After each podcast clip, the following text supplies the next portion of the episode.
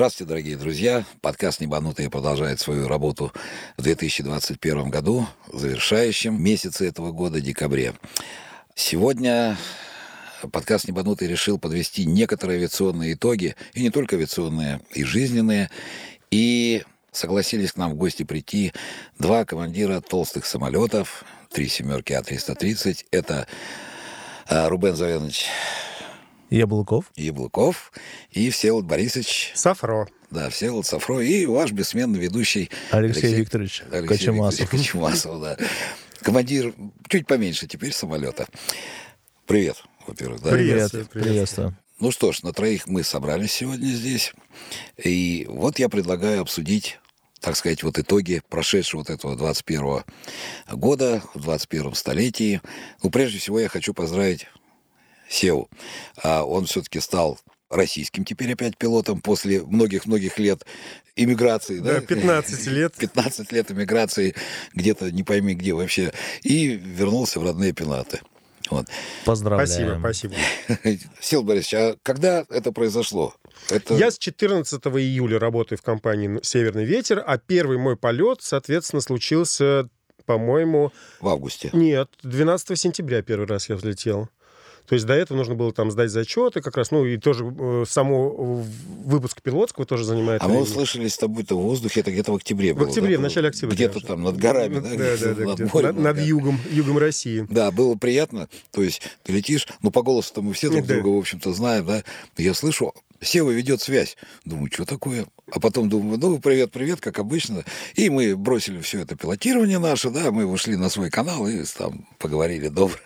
Шутка. Нужно заметить, что это шутка. Не, ну просто услышались. Приятно. Рубен Завенович, как вы год провели? Налетал порядка шестьсот часов в этот пандемийный год. Ну, так считаю, что это нормально. У нас грузовая программа была в начале года, потом вот пассажирские как-то в августе вот восстановились более-менее. Ну, сейчас прет очень сильный налет в Ла-Роману, это Доминикана, из регионов часто летаем. В общем, в принципе, такой тяжелый, но добротный, да, да продуктивный вот год. Мне хотелось бы уточнить этот момент. Значит, вот эти два крайних года, которые были предыдущие, ну и двадцать первый, и двадцатый, да, когда все началась вот эта эпопея, как эпидемии, пандемии там и всем делами, очень сильно просели э, грузопассажирские перевозки, особенно на больших самолетах. Ну, потому что летать некуда угу. стало на больших самолетах, за исключением там каких-то разовых рейсов. Там, да, просели Восток, пассажирские. Там, просели пассажирские, да, грузовые, наоборот, вроде угу. как бы возобновились. И компании были вынуждены, в общем-то, переоборудовать пассажирские самолеты под грузоперевозки. Ну, понятно, не контейнерные, да, они были в развалку, как в навалку, да, это называется. Угу. Китай, Китай, Китай, то есть Алиэкспресс вы там все возили. Ну, да, кто Алиэкспресс, кто тесты, кто, кто что. Да, летчикам, в принципе-то, по барабану, ну, да, да, что там у вас загружено. Да, я помню, в свое время еще мы там цыплят возили каких-то живых, но тоже было интересно такое. И Рубен Завенович, значит, все это время говорит, давай, бросай все это, вот ты вот смотри. А я помню прекрасно, он слетает, дней пять-шесть его дома нет, он потом прилетает, и он сидит дома целыми месяцами. Так ему хорошо было. Ну, а сейчас... Два рейса где-то было в месяц. месяц да. Да. Остальное и... время ты сидел дома. Ну, потому что, да, в начале порядка одиннадцати-двенадцати часов налета было вот в начале года, первые четыре-пять месяцев. О, представляете, да? Mm-hmm. двенадцать часов налета в месяц. месяц. То есть один рейс куда-то улетел, угу. там посидел, потом раз вернулся. Да, и, и даже, может, рейс. вернулся пассажиром, потому что, ну... Так, всем нужно да, летать, всем да, нужно за рулем летать. Там. А сейчас, получается, у тебя налет прет. Да, порядка... Так как я летаю... Далеко и долго? Летаю восемьдесят часов, не летаю продленную СА-норму. Тебе нельзя, да? Не, можно, просто я сам не хочу. Ну, все равно получается, что дома ты бываешь месяц примерно дней шесть. Да, может быть, может быть, семь-восемь, да. То есть как... так. Да, да, да, получается.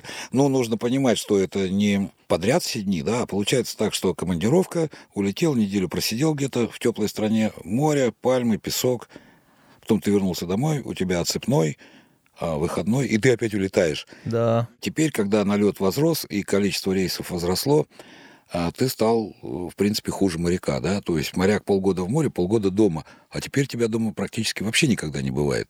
То есть ты улетаешь, я знаю немного твоего расписания, а ты улетел в Уфу пассажиром, потому что там необходимо было выполнить рейс в Доминиканскую Республику, улетел в Доминикану, вернулся, три дня просидел, вернулся ты в Екатеринбург, оттуда перелетел в Новосибирск, из Новосибирска слетал в Ла-Роману, вернулся в Уфу, из Уфы полетел домой. То есть не было тебя где-то дней девять дома? В общей сложности, да. Вот. Значит, домой ты прилетел, выспался, потому что джетлаги вот такие были, да? Когда насколько ты... смог выспаться. Насколько смог выспаться. Поиграл с детишками и опять улетел. Да, вот на декабрь могу озвучить план, вот, чтобы... План на декабрь. План дальнобойщика, да? четвёртого декабря Уфа, Ла-Романа. шестого декабря Ла-Романа, Екатеринбург. десятого декабря Внуково, Мале. восемнадцатого декабря Мале, Внуково. Вот тот случай, когда семь дней в Мале, в гостинице... И ну, это очень блатной какой-то. Нет, вообще, ну так наоборот, рейс. Это ссылка получается. Это ссылка, понимаешь? Потому что там нечего делать. Мусульманская страна, очень дорогой. Это не алкоголь. Кажется, Ру- Рубен, мне кажется, я боюсь, сейчас ты поймаешь кучу негатива. Не-не-не, Сев, тут же вопрос в чем. А ведь огромное число людей, да, которые просто так, они говорят, вот летчики там, они там на Доминикане, на Кубе, там в Мексике, тут Мале, да, Мальдивы. Ё-моё, как. А по большому-то счету, ну, хочется же и дома побыть иногда. Ну, угу. Я бы с большим удовольствием поменял бы на Дачу. Какой-нибудь коротыш и рейс этот, и поменялся бы с кем-нибудь, оставался бы дома. Ну, то есть семь дней вдали от дома. Ну, Рубен, а вас утомля... нельзя взять, например, кого-нибудь из членов семьи? Сегодня была такая попытка, просто компания не обеспечивает билетами на подсадку. Вот, например, супругу можно было бы взять, но... Осталось всего одно место, и то не факт, что оно будет. Ну, то есть она приедет в аэропорт, угу. на подсадку, может не улететь. И просто проживание там по совместно. Коммерческим угу. ценам нет, приходится доплачивать. То есть не... А, проживание и, в да, моем номере. Сева, там же, опять же, понимание того, что экипаж не живет на островах, там их не отвозят на самолете. Мы живем да, как правило. В Мале, рядом с аэропортом. Да, я, конечно. Ты же в Мале бывал, ты знаешь, что есть ну, вот вот на, на... город, город-государство, да, да, да. который я не беру острова, своеобразный очень такой, с огромными проблемами с уборкой мусора, да, да, да, да, потому да, что да. им девать его некуда. И когда ты в аэропорту живешь вот в этой гостинице... В да, мы прям на острове жили, на этом же. Да, вот рядом отель с аэропортом. Отель называется «Хули-хули». «Хули-хули», да. Хороший название. И, ну, думаю... хороший отель хули-хули не назову, как говорится. Не, ну реально. И тут же вопрос даже не в том, что даже если ты на острове живешь, ну ты прилетел на остров, и дальше что? Нет, я... ну, конечно, когда ты один, конечно, это не настолько интересно. Вот об этом и речь-то идет. Ну, что... то есть придется заниматься здоровым образом жизни, плавание, там, прогулки, гантели. гантели, не знаю, тренажерный зал, может быть. Вот, потому что, ну, в принципе, либо куда-то поехать, если соберется команда, ну, экскурсию как, какую-нибудь экскурсию. Но она тоже не она... очень дешевая. Я помню, там типа сто тридцать долларов в день куда-нибудь поехать на остров. Ну, даже дело не в том, что она дешевая, не дешевая, а другой вопрос. Вот ты, полетавший Рубен, полетавший я, этого насмотревшийся всего, вы прекрасно понимаете, что море, пальмы, песок, они в принципе, в принципе везде... одинаковые. Везде. Они везде одинаковые, да. Отличается несколько подводный мир. Угу. Если вы занимаетесь там дайвингом или как это, скроллингом называется, да? Снорклингом. Снорклингом. С, ну, снорклингом, да, вот как называется вот этот момент. И как бы вкусом напитков местного. Утомленные просто солнцем, утомленные. И поэтому, поэтому, да, и выглядит, что я жалуюсь, что я слетаю в Мале, но я реально бы поменял этот рейс на Конечно. Любой другой. Ну, недели, да, долго, я согласен. Да, согласись, да, да, это очень тяжело. Но я продолжаю. Да, да, прости, после э, двадцать первого я лечу в Канкун. двадцать пятого я возвращаюсь из Канкуна. Ну, опять-таки, море. Ну, угу. там хоть января. Мексика. Нет, это все декабрь. Декабрь все. Угу. Вот. И потом э, резерв тридцатого декабря. Ну, тут странно тоже. Какой-то рейс из Екатеринбурга в Ла-Роман. Непонятно, как я в Екатеринбург попадаю. И когда возвращаюсь, ну, он может меняться. Насколько часто что... у вас меняется, Рубен, план? Можно сказать, вот три раза в неделю он меняется. Вот, три раза в неделю я ознакомливаюсь, и три раза в неделю он вот меняется. А у, у, сейчас в ветре как меняется план? Ой, это любимая игра называется «Авиабит». Угадай. Как, угадай, да, угадай как, да, да. Как, каждый раз открываешь, и каждый раз там что-нибудь новое. А знаешь, как, самое интересное, мне очень много же часто пишут там и в Инстаграм, в личку, там, и ВКонтакте, ну, везде-везде, где есть, в общем-то, аккаунт у меня. Вы когда полетите куда-то туда-то? А я реально не знаю. Угу. Причем у нас же маленькие рейсы, короткие, и план он всегда выгружается на месяц вперед. Но вы сами прекрасно понимаете, что то, что выгружено на месяц вперед, это ну, сто процентов, сто один процент, что он никогда не подтвердится полностью. Когда спрашивают, ну как же так, это ж план. Я говорю, ну люди же все живые. Кто-то заболел, да, сломался самолет, кто-то ушел на запасной, где-то застряли. И начинается перемешивание экипажей, перемешивание самолетов и рейсов. И ты по факту никогда не знаешь, куда ты завтра полетишь. У меня стоял там какой-то Пермь, Анталия, тут же меняется, и за три часа я узнаю, что я лечу не в Анталию, а из Казани лечу в Стамбул. Ну, это реально, и это нормально, в общем-то, ничего такого в этом нету. Почему? Потому что, ну, у нас такая работа, да. И вот на больших самолетах то же самое. Вроде рейсов немного, да, там пять-семь рейсов у тебя в месяц всего. Но ты не знаешь, когда ты полетишь, куда точно. Это вот особенности. Вот, и поэтому, когда люди говорят о том, что как же вам хорошо, вы там были, здесь были, и еще где-то были, а жизнь-то она показывает о том, что по факту дома-то ты не бываешь, да, то есть ты все время где-то в пути. А вот у Всеволода хотел спросить, отличается ли работа за рубежом в капиталистических странах от, ну, планировка, от нашей? И нравится ли тебе то, что а сейчас происходит в той компании, в которой ты работаешь? Конечно же, отличается, да. Я всегда говорил о том, что в любом месте есть плюсы, есть минусы. И вот о чем мы говорили только что, о планировании, как раз это, наверное, единственный минус, который я пока вижу здесь. И для меня, вот я уже слышу, что ты говоришь, что это нормально, то для меня это ненормально совсем. То есть там в плане общения, в плане организации там полетов и всего остального, в принципе, здесь все техники, экипажи, все очень мне нравится, да, атмосфера в компании, условия размещения. У меня вообще нет никаких претензий. Но вот неспособность вообще организовать какую-то свою жизнь, то есть ты живешь вот в этом плане постоянно. Ну, у меня там здесь нету семьи, она... И я не представляю, как люди вообще могут жить. То есть, когда я работал за границей, я, например, мог сейчас сказать, взять билет на восемнадцатое мая две тысячи двадцать второго года и точно быть уверен, что восемнадцатого мая две тысячи двадцать второго года я поеду в отпуск. У меня, я был абсолютно в этом уверен. То есть я четко знал свой график на год вперед. Ты говоришь, на месяц ты не можешь знать. Я знал на год. Понимаешь, Викторович, это вот самое большое удивление мое, что как можно там, у тебя дети, семья, там, я не знаю, какие-то дела, зубной, ну, не знаю, бытовуха да, какая-то, все да. что угодно. Была вот, например, такая история, я сейчас рассказываю, у меня с утра запись к зубному, а мне звонят и говорят, можешь, пожалуйста, приехать на вылет? Я такой, ну, хорошо, ладно, я пойду навстречу, да, я отменю своего зубного и поеду на вылет. Я приезжаю на вылет, а вылет переносят. Ну да, и, обманули. И, и, и я вот, мне сложно вот это понять, да, для меня это какое-то...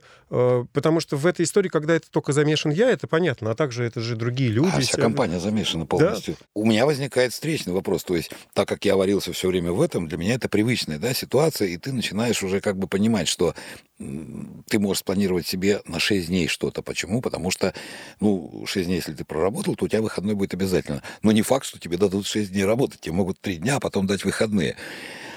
А как же за рубежом получается так, что ты, вылетая, допустим, из Токио, ты полетел куда-то там на Ближний Восток и ушел на запасной, а на запасном ты сломался. Бывает, бывает, никто не застрахован. Ты засел там, то есть у тебя пошло рабочее время и все остальное прочее. А кто за тебя обратный рейс выполнит? Вот в том-то и дело, что сейчас я понимаю, что... Я, в принципе, даже понимал это, когда я летал за границей, да, о том, что если ты можешь быть капитаном в России, ты можешь быть капитаном везде. Потому что здесь тебе приходится думать за всех и решать все проблемы. Да. Викторович, там это были не мои проблемы. Меня это не волновало вообще. Меня не волнует, что происходит вообще. То есть моя задача — прийти за полтора часа в самолет, подготовить самолет к полету... И улететь. И взлететь. И посадить его в тайфун, в ураган, с отказавшим двигателем и за все. А все остальные поломки, планирование, доставка экипажей, все-все-все вещи меня вообще не касаются. Доставка питания, траповщицы, загрузка, багаж. Ну вот все то, что здесь капитан должен иметь в голове для принятия решений, там ты этим вообще не занимаешься. То есть твоя задача прийти за полтора часа на самолет, подготовить самолет к полету и взлететь. Если что-то идет не так, первое дело, что делает экипаж, он снимает телефон и говорит, вот такая ситуация. Кладет телефон и продолжает готовить самолет к полету. Ждет, когда компания позвонит ему и скажет, мы решили эту проблему, действуйте так. Ты говоришь, yes, sir. И делаешь так, как тебе сказали. Все. А здесь начинается вот этот вот танец с бубнами, да? Что, куда, еду доставили, пассажиров, где, чего? Я в, могу честно сказать, что во многом сейчас я занимаю как бы наблюдательную позицию, да. То есть ты еще не привык к этому? Я еще не то, что не привык, я просто даже и, и не хочу, и не буду это делать. Меня привозят в аэродром, да, там, в Хургаду, я стою на входе, меня никто не встречает, я никуда не иду. Это не моя задача как-то дойти до самолета. Меня должен встретить человек и привезти. Это ну, его ты работа. Можешь долго стоять. Значит, можно, значит, можно и... два дня простоять. Значит, я буду стоять два дня. Ребят, я вот так вот делаю. Вот, каждый делает свою работу. Я понимаю тебя прекрасно. А, вот тебе как бы пример, когда командир обязан... Не то, что он обязан, а как бы приходится, да, делать. Это не, не моя обязанность, ты правильно говоришь. А, три дня назад мы прилетаем из Сочи в Красноярск. Ну, погода, слава богу, не очень такая прохладная была. Там что-то минус два, минус три градуса. Происходит смена экипажа. А рейс был, мы выполняли Москва-Сочи, Сочи-Красноярск. В Сочи поменялась бригада бортпроводников, поменялся самолет, и мы прилетели с другой бригадой туда. Люди уставшие, потому что они прилетели там с Уфы или с Екатеринбурга, я не помню. Ну, то есть там время уже под пределу проводников были, но все-таки далекие угу. перелеты. Сменный экипаж, я говорю, так, нас какая машина будет встречать? А в Красноярске от аэропорта, от Емельянова, там в городе живем, там сорок пять минут езды, очень далеко, в общем-то. Машины нет. Есть, естественно, телефоны, куда позвонить, брифинги, все. Я звоню в красноярский брифинг представителю. Говорю, так и так, это экипаж вот из Сочи прибыли таким-то рейсом. Нам бы машину. Он, и чего? Я говорю, ничего, машину бы надо. Он, ну, выходите на улицу. Я говорю, мы уже вышли на улицу. Он, ну, где-то там на углу стоит. Я говорю, а какая машина-то? Номер там, угу. марка машины. Я сейчас уточню. То есть, понимаешь, да, ситуацию? Экипаж стоит. Девчонки стоят в легких куртках, хорошо, не холодно было. Не холодно. А сейчас же ты из вокзала вышел, ты назад уже не войдешь. То есть ты опять должен, должен через все эти, да. Через всю эту звонилки пройти, там, раздеваться, обуваться, маски и все остальное прочее. Нету. Он опять, я говорю, где машина-то? Он, ну там где-то на углу, где-то на углу.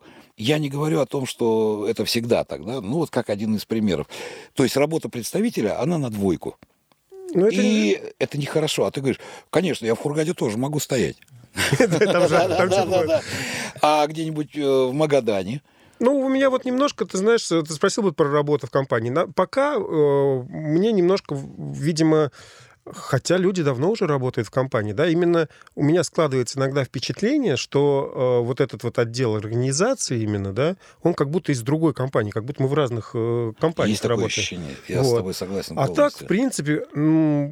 Очень, не знаю, мне очень все помогали, когда я пришел, и очень, не знаю. Да нет, это, это просто рассуждение на тему, да, как сочинение на тему, как я провел две тысячи двадцать первый мне год. Мне кажется, просто годы. В этих мы обсуждаем просто, как ЦУПах, рассказываем свои... в планировании работают люди, ну, далекие от авиации. Вот у меня иногда такое ощущение, ощущение что, есть, да, что просто с улицы согласен. Набрали, платят пятьдесят тысяч рублей им зарплату, и они просто вот как... Многие на... вещи, двигают. Знаешь, вот, честное слово, иногда ты не понимаешь того, что происходит на самом деле. Ты но приходишь... ты не видишь просто всей картины, так, поэтому так, ты так не понимаешь. Я об этом и говорю, что картину, которая происходит в самолете, я вижу, знаю, я ее то выполняю. Свою работу ты знаешь. Свою да? работу я знаю, поэтому туда я даже не лезу. Но я же правда не знаю. У человека, который сидит, у него эта картина гораздо более широкая.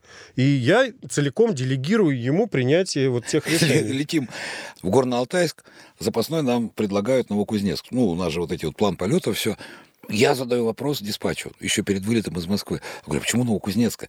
А в чем проблема? Значит, Новосибирск, Барнаул – это те аэропорты, куда мы выполняем рейсы. Новокузнецк наша компания не выполняет рейсов. Значит, там нет представителя.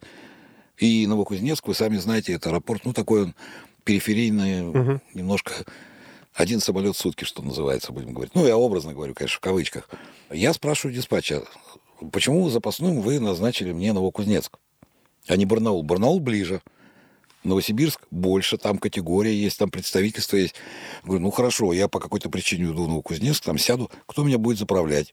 Кто меня будет, ну, кто будет угу. заниматься с пассажирами, да, в конце концов? Куда их повезут, если там какое-то что-то? Ну, у нас такие вот расчеты, тут вот экономичнее, там, там ветер попутный какой-то. То есть они, как ты говоришь, они какими-то мыслями там армии двигают по фронту, по всему, да? Я говорю, ну подождите, ребята, ну, в случае вот этого... форс-мажора ухода на запасной, мы попадаем всей компанией. Одно дело сесть в Новосибирске, куда на десять-пятнадцать минут дольше полет, да, и расход там минимальный, но там обслужат тебя, и все, что можно. И другое дело сесть, я не пойму, в Кызыле где-нибудь или в Новокузнецке. И вот эти вещи, они совершенно непонятны.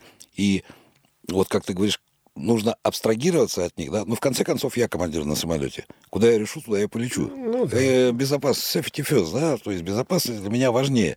Но пытаешься иногда понять логику служб, которые обеспечивают, и не только компанейских, а вообще вот глобально.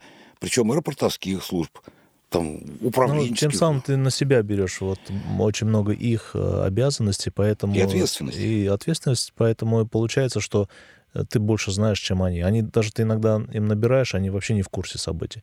Мне нравится, есть такое загадочное слово, как пересменка. Волшебное слово. Вот во время пересменки можно нападать на любую страну и точно победить в этой войне, потому что во время пересменки все будут заняты чем-то. Предлагаешь, например, вот мы летим, поменяйте там что-нибудь, хорошо, мы по смене передадим. И вот просто можно вот записывать, что вот что не передали и сколько раз это так было. То есть, ну, не знаю, это вот как-то у нас... Мне кажется, просто нужен контроль, а его нету. И, ну, вот, например, рейс, вот постоянно рейсы задерживаются, да, вот. Викторович не привык к задержкам рейсов и оборотам.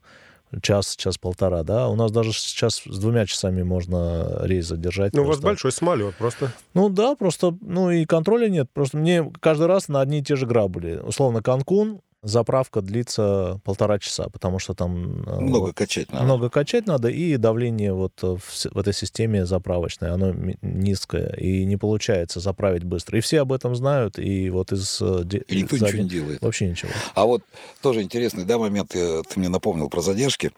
А, случился небольшой снежный коллапс в городе-герое Ленинграде, в Санкт-Петербурге. Самолет готовится вылетать одной из наших... славных авиакомпаний российских, вылетать далеко. Ну, будем говорить, там, в Канкун. Угу. Очередь на облив. Начинается очередь, ждите, ждите. Экипаж на самолете, да, проводники на самолете, пассажиры сидят. пятьсот тридцать один человек, да, в этом самолете, да. Знакомая авиакомпания. Знакомая авиакомпания. Экипаж в самолете находится, рабочее время пошло. Значит, на четыре члена экипажа, ну, так как рейс, да, более тринадцати часов продолжительность, рабочее время... шестнадцать, шестнадцать, шестнадцать, да, с продлением шестнадцать часов. Экипаж пришел за два часа, образно, до вылета, прошел врача, сел в самолет, подготовился... Час он стоит, ожидает, когда его отбуксируют на точку облива. Час. Потом начинают его буксировать, еще минут тридцать-сорок буксируют, потому что непочисленно его не могут тягачи потянуть. Ну, снег валит, перрон засыпан. Приезжают они на точку. В это время на борту один из славных пассажиров, отдыхающий, напивается до горячки. Начинает буянить, бегать там голым по салону, грубо говоря. Принимается решение о съеме этого данного пассажира. Ну, потому что он неадекватен. Ну, да, да, да. У него багаж. У него багаж. Значит, проходит время, пока приходят э, служители внутренних дел. Это еще минут сорок. Его там пока усмиряют, связывают туда-сюда. Принимают, отвозят самолет, и теперь начинается искать его багаж. Еще проходит два часа. Хорошо, все закончилось, а уже четыре часа, да, то есть экипажу остается время исключительно только долететь. То есть у него уже подходит рабочее время полностью. В это время, когда начинает обливать, кому-то становится страшно, что их поливают. Они говорят, не, мы вообще не полетим с этой компанией, снимайте нас отсюда, пассажиры. Начинается съем пассажиров с борта. Ну, там пять человек, семья отказалась. Нам страшно, потому что, да, вы там три часа нас четвертый час возите по, по, этому, по перрону аэропорта, нас снимайте с борта. Опять борт останавливается, вызывается автобус, трап и все остальное прочее. Еще там полтора-два часа задержки. Заканчивается рабочее, рабочее время у экипажа. Все, самолет приехал. То есть пятьсот тридцать человек. Едут в гостиницу. Едут в гостиницу. Ну, потому что... Это новогодняя история такая. Да, да, да. И ведь, ну, командир может сказать, а, все, ну, и полетели, все полетели. Да, куда полетели? Не дай бог, у тебя лопнет где-то колесо даже, не по твоей вине. На каком основании ты вылетал? То есть ты нарушаешь документы. Когда мы говорим о, как бы, ответственности экипажа, да, о том, чем командир думает и всем остальным прочим. Ну, вот командир сказал, у меня рабочее время, я не обеспечиваю безопасность. И пошел спать в гостиницу. Он сделал абсолютно все правильно. Как это объяснить людям? Никак. Я думаю, что... Которые уже настроились на то, что они летят на отдых, и думаю, что уже тяжело будет объяснить. Вот понимаешь, и это ведь реальность, это действительность такая, которую... Ты никуда не денешься от нее. Ну, пожалуйста, я позавчера сижу в Красноярске, мне говорят, в Москве выпал снег. И показывают вот эти десятибальные пробки, что никто ничего не чистит дороги. Но у нас же каждый год, да, снег, это... Неожиданно. Это неожиданность какая-то. В декабре. В декабре, да, вот такая вещь. Я думаю, просто надо брать ответственность, выходить к пассажирам, говорить, рассказывать. Ну, тем, чем мы с тобой все вместе занимаемся, рассказываем про авиацию, про вот эти моменты. И, например, тоже можно как, как вариант, да, там, довериться в том же самом обливе на техническую службу, но обязательно надо контролировать. А вот, кстати, вот ты заговорил, Рубен, об этом, об обливе, о противообледенительной обработке, да, самолета. Вот случай. Случай магаданский. Ну, никто ничего не знает еще на самом деле. Есть предположение о том, что есть какие-то расшифровки, переговоры, но когда... Их же сразу вал начинают спрашивать, а что там произошло, прокомментируйте все. Вот там, почему там облили его антифризом каким-то машинным, там обливайкой. Я говорю, почему вы решили, что обливайкой? А там же с перрона взяли там пробы. Я говорю, почему они с перрона-то взяли пробы? Там, если бочка стоит, из которой обливали, что бы из бочки-то? Ну, то есть, средства массовой информации, они придумывают что-то там. Я говорю, а почему вы решили, что у него было обледенение? Ну, то есть, вот этот э, инцидент, который произошел. А как? Ну, нам же сказали. Я говорю, а если у него просто отказ произошел? Ну, такой же тоже может быть, да? И вот пока не расследуется вот это все, мне кажется, обсуждать это вообще такая вот, ну, несуразица. Это... Ну, предположения какие-то, наверное, можно высказать, да? Но... Предположения, да. Но, опять же, все ложится на плечи командира. Вот как Рубен говорит, ответственность. Конечно, мы финальный всегда последний рубеж, как бы, да. Ну, надо сказать просто, что есть информация, да, из того, из той же Росавиации официальная по этому поводу. И, ну, могу зачитать, например, после взлета экипаж объявил сигнал «Мэйдэй» по причине неуправляемой скорости полета, принял решение о возврате на аэродром вылета. После выполнения повторного захода из-за сильного обледенения сдвига ветра принял решение следовать на аэродром Якутск. Потом вроде перенаправился в Иркутск, да? Я так понял. Да, да. Вот. И просто есть некоторые решения уже Росавиации о том, чтобы вот запретить выполнение полетов при наличии каких-либо отложений на крыле. На крыле-то всегда было, да? Там сейчас на, на любой части фюзеляжа, ну, самолета хотят. Ну, была история вот несколько лет назад вот в Аэрофлоте, когда, помню, что-то зима какая-то была. А когда видеосъемка была о том, что взлет... Нет, нет, когда что-то двенадцать случаев было Unreliable Speed просто в год, просто в сезон даже. Угу. И ребята попадали, даже вот помню, один из коллег попал на первом самостоятельном, вот сейчас, как сейчас помню, рейс в Самару, он первый самостоятельный в качестве командира, и у него Unreliable Speed Indication при вылете оттуда. Потом...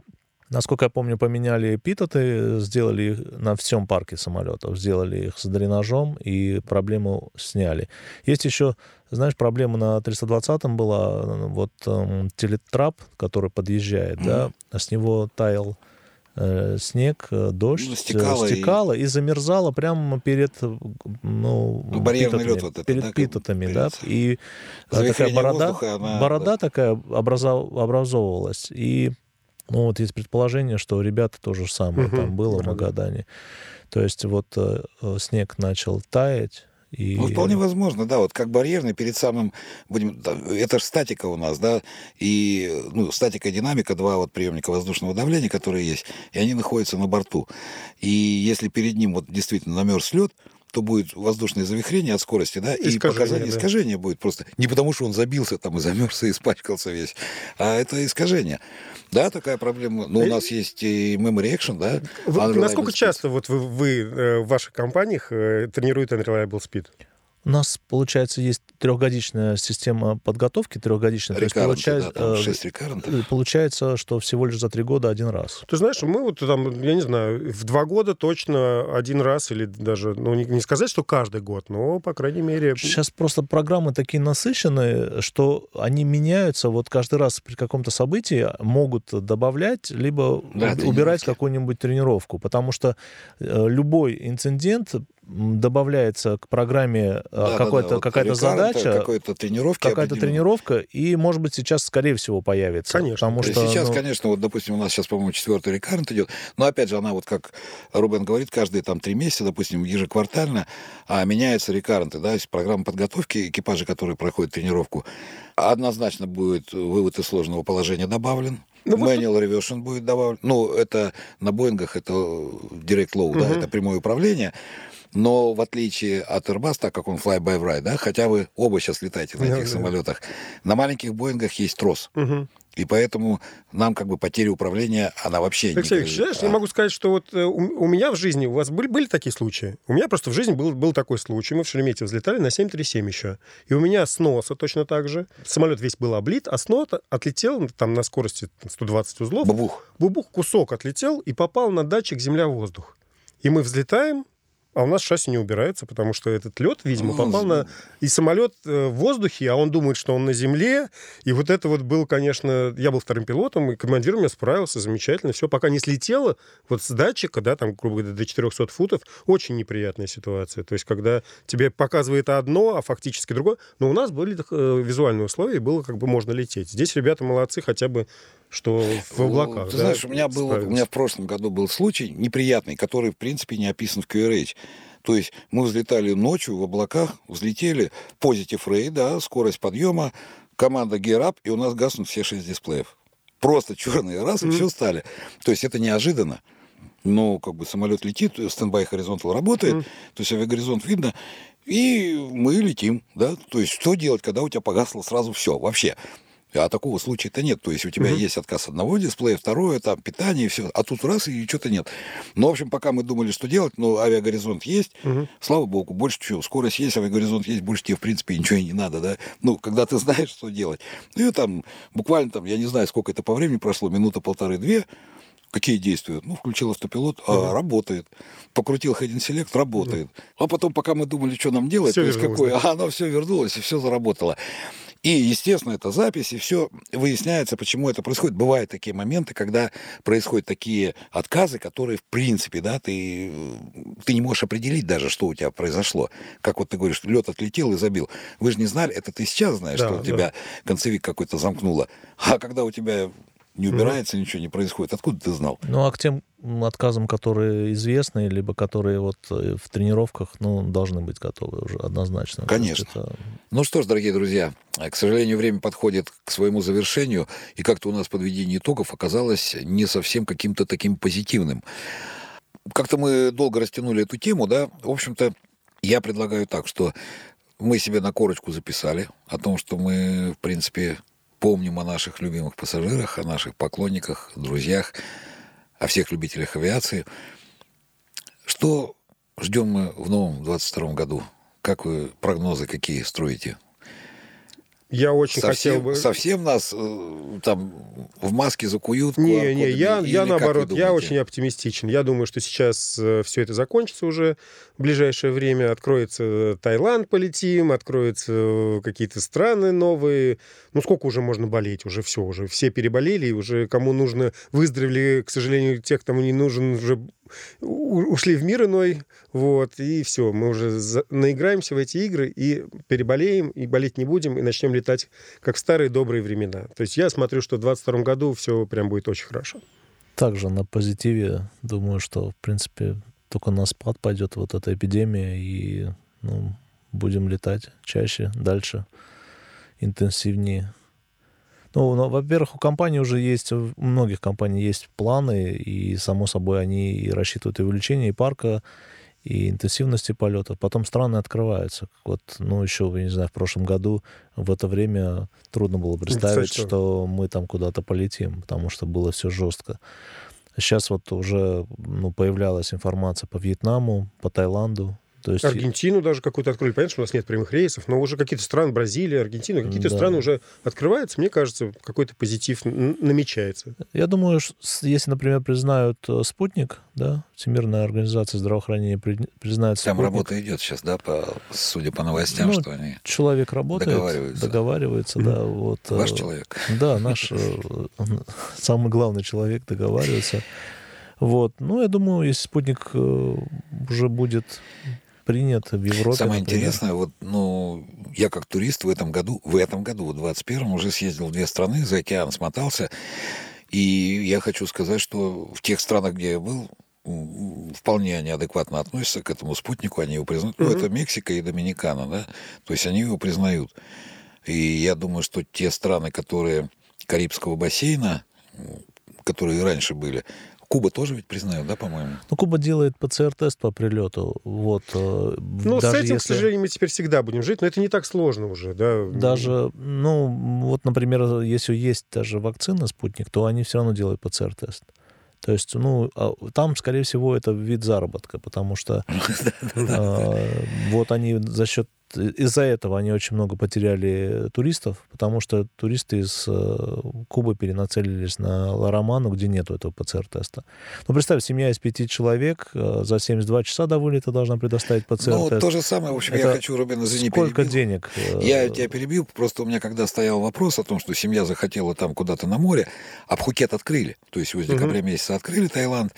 И когда мы прочитали условия въезда и выезда, ну, опять же, да, то есть ты должен прилететь там... Карантин. А, нет, карантина ну, уже нет. нету. Там есть отели, которые входят в так называемую песочницу, да, то есть отели, допущенные к проживанию туристов. Ты прилетаешь на Пхукет, а это остров, да, мы знаем. Ты за семьдесят два должен сделать часа этот ПЦР-тест, вне зависимости от того, там, уколотый ты, привитый, не привитый. Ты проживаешь в этом отеле, но... Дальше, чем Пхукет, ты не можешь никуда перемещаться. То есть ты по Пхукету можешь mm-hmm. там ходить, ездить, а дальше нет. Когда пройдет там какое-то определенное количество времени, там две недели, грубо говоря, карантинный срок, но это не строгий карантин, как вы в Китае летаете, mm-hmm. или вы сидите там в клетке. А, то есть вы можете дальше уже перемещаться. Но, опять же, при условиях, что вы через какой-то период времени определенно, там через пять дней, шесть дней, там что-то да, делаете, пересдаете, пересдаете эти тесты, и все. Извините меня, но тест на семью сто двадцать долларов стоит. Mm-hmm. Вопрос не в том, что я не могу заплатить эти деньги, я могу их заплатить, но у нас же огромное количество людей, которые скажут, вот как Рубен говорит, что семья из пяти человек полетит, угу. каждому там по пятьдесят долларов на нос, грубо говоря, тест, и того двести пятьдесят долларов он в каждую неделю. Ну и отдых должен... превращается в какие-то, не знаю, лишние траты. Да, я думаю, что и Таиланд, конечно, перейдет эту границу, что они поймут, ну, люди просто отворачиваться будут, к ним летать, ну, из-за вот этих... юридических, будем коллизий говорить, не медицинских, а юридических. То есть сделайте сейчас, потом, после, потом и еще что-то. Значит, у вас всех позитивные, да, прогнозы на двадцать второй год. Ну, а давай ты негатива нам насыпешь. Дед Мороз, выдели нам негатив. Нет. Да нет, негатива как такового, естественно, нету. И вот о расширении парка, вот как бы там ни говорили, ну, я про свою компанию скажу, что у нас в новом году, конечно, ожидается... Ну, небывалое расширение парка. Почему? Потому что уже сейчас мы испытываем на себе вот инструкторский состав, во всяком случае. То есть приходят молодых, и компания готовится к пополнению парка. Реально. Берут молодых ребят? Вот я хотел... Да, ну, да, да. Нас же слушают еще и ребята, которые ждут да. работы. Как? Да, берут. И, ну, все знают, что наша мама, да, угу. материнская компания, она передает в «Победу» все свои самолеты, тридцать седьмые, я имею в виду.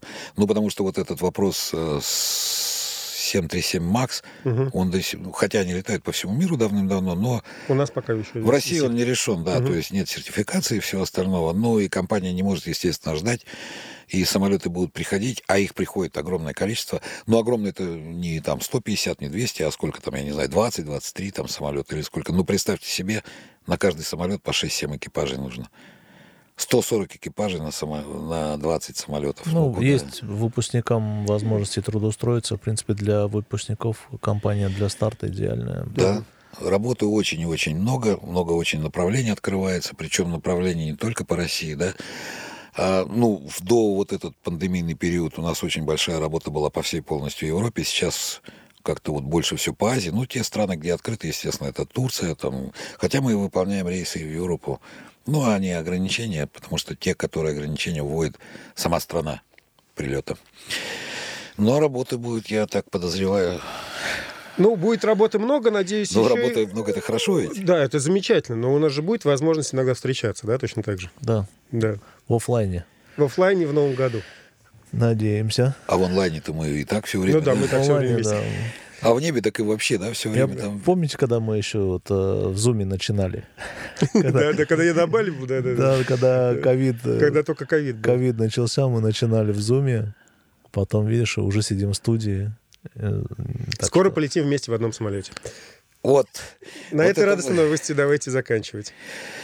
Хорошо, давайте заканчивать на этой радостной ноте. Итак, подведение итогов двадцать первого года среди пилотов, близко знакомых между собой, подведено. Все молодцы, все налетали заданное количество часов практически в год, которые ставили себе перед задачей. Ну, понятно, что у Всеволода Борисовича я только начал, я только начал, начал да. Но работа знакомая, самолет да. знакомый. Летать по России, наверное, проще, чем по какому-то другому миру. Почему? Потому что у нас веселее намного. Да, да, да. То есть там-то скучно. Нет, я все время говорю, хорошо там, где мы есть.